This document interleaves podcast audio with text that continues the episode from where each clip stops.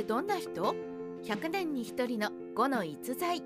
リクソン白玄は三国志演義を知る人で知らない人はいないでしょう。特に食美域の人にとっては関羽と劉備を打ち破り死に追いやった食キラーとしてその名は脳裏に刻まれていると思います。リクソンの家系はどうなの？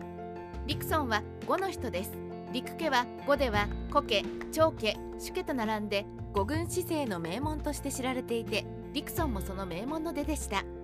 ただ本家ではなく分家筋なので家柄で出世というのは難しい状態にありました。リクソンの命運が動き始めるのは皮肉にもそれが乱世であったからでした。リクソン一族は孫作によって滅ぼされる。一族をまとめていた陸公は露光の大主でしたが近隣の演術と食料をめぐりトラブルを起こしてしまい演術の確証であった孫作に滅ぼされます。一族の大半は戦死してしまいリクソンは冒険ですが年上であることで陸一族のトップとして相続を率いていくことになります。やがて本拠地である五軍でも孫作の勢力が届きますがリクソンは若年であり以前孫作と陸公が矛を交えた関係でもあるのでしばらく自重し孫作が死んで孫権が呉の当主になると初めて仕官します。時に陸孫21歳という若さでした。商会の統治を任された陸孫は温情を持って領民に接し干ばつの時には食料を分け与えつつ農業と養蚕を奨励して生活の基盤を支えさせます。孫作時代の大きな問題。当時の呉においては孫作が拡大させた領地に対して兵力が少ないという大きな問題がありました。孫作は異民族を容赦なく鎮圧。また武断派の孫作は異民族を容赦なく鎮圧したので多くの異民族は呉を恨んでいて孫権の体制になっても呉に従わないで不穏な動きを見せる者たちも大勢いました。リクソンは異民族の三越討伐に出る。リクソンは孫権に願い出て呉に従わない三越の頭目犯人を志願兵を募って討伐に行き密林の奥地でこれを撃破します。この時にリクソンは三越から2000の兵力を得て凱旋します。孫権はリクソンの鮮やかな手腕を褒め孫作の娘をリクソンに与えて宴席にしました。さらに孫権は今後の呉について進むべき進路をリクソンに聞きます。孫権はリクソンに今後の呉の未来を聞いてみた。リクソン呉の安定には三越民族の制圧と軍事力の強化が急務です。それには三越民族を滅ぼすのではなく懐柔して味方にしてこれを呉の兵力として活用することです。そうすれば異民族を鎮圧しつつ軍事力を強化できましょう。孫権は最もであると膝を叩いてリクソンをしかるべき地位につけます。リクソンは若い頃から功績をコツコツと立てていた。その頃曹操の先導により太陽という土地で悲惨という男が反乱を起こします。悲惨の軍は大軍でリクソンは貨幣でしたがリクソンは冷静で野襲をかけて悲惨の軍を打ち破りました。ディクソンはさらに東方の治安の悪い3つの軍で貨幣を行いつつ呉に従わない人々を懐柔していき結果数万という兵力を吸収します。力に劣る者は民庫に編入して農民にしました。三国志演義では医療の戦いから突然出てきたような扱いのリクソンですが実は若い頃から実績を積み重ねているのが分かります。両毛もリクソンが後を継ぐ人物だと確信する。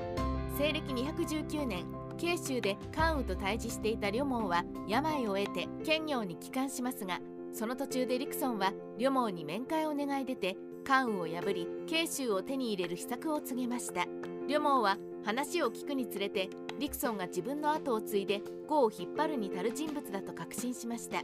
そして孫権に自分が亡き後はリクソンを引き立てるように進言します。リクソンは関羽を討ち取る。リクソンは両毛の引き立てを受けて共同で作戦を展開しわざとリクソンは関羽を褒めたたえる手紙を書いて自分を臆病に見せて関羽を油断させその隙をついて関羽を討ち取りました。リクソンは戦後のアフターフォローも一流。リクソンは新しく得た慶州の人民に孫権からもらった金銀財宝を惜しまず分け与えて人心をつかみます。慶州の人々はこぞってリクソンに協力して職の残党や支援者を捕まえるのに協力したので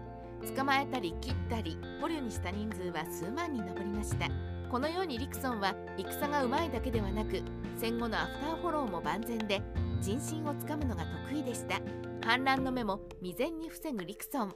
慶州占領後新しく加入した慶州出身者が手柄を挙げられないのに不満を持っているのを知るとリクソンはこれを孫権に上奏します。以後慶州出身者も内政や軍事に使われるようになり不満の声は消えました。こういう新参者が置かれがちな疎外感にもリクソンは敏感に目配りをし反乱の目を未然に積んでいたのです。医療の戦いが始まる。さて後の両毛リクソンに関羽が撃たれたことで蜀と呉の同盟は保護になり劉備は自ら大軍を率いて慶州に進撃を開始します。これが後世に名高い医療の戦いです。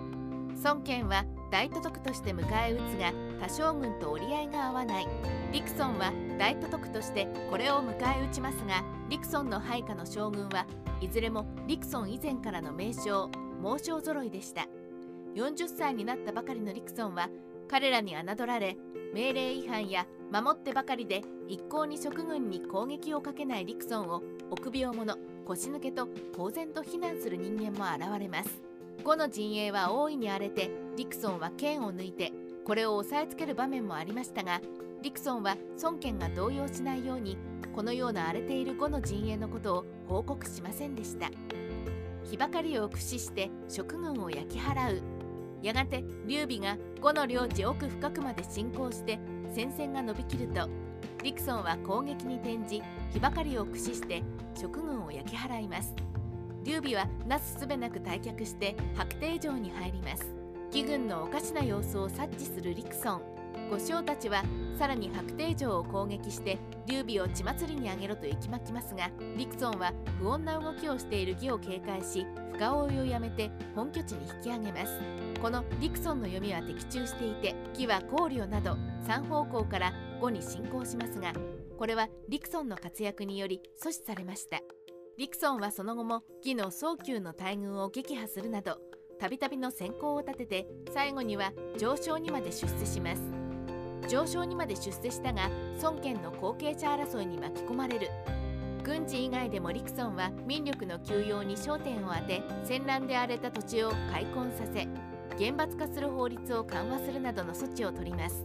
しかし晩年孫権の後継者をめぐる問題にリクソンは巻き込まれます。リクソンの最後後継者問題では序列を重んじたリクソンは孫家を擁護しますが孫派を推す派閥はリクソンのことを孫権に激しく残言しました。孫権はこれを鵜呑みにしてしまいリクソンを罵倒する手紙を送ります。中心だったリクソンはこの手紙を読んで屈辱から体調を崩し噴死しました。三国志ライターカワウソの独り言。リクソンは内政も軍事もできるバイプレイヤーで重圧にも強くよく孫権を補佐して呉を支え呉が魏に吸収されることを防ぎました。ですが最後には後継者問題に巻き込まれて忠義を尽くしてきた孫権に罵倒されて亡くなるとは哀れとしか言えませんね。今日も三国志の話題をごちそうさまでした。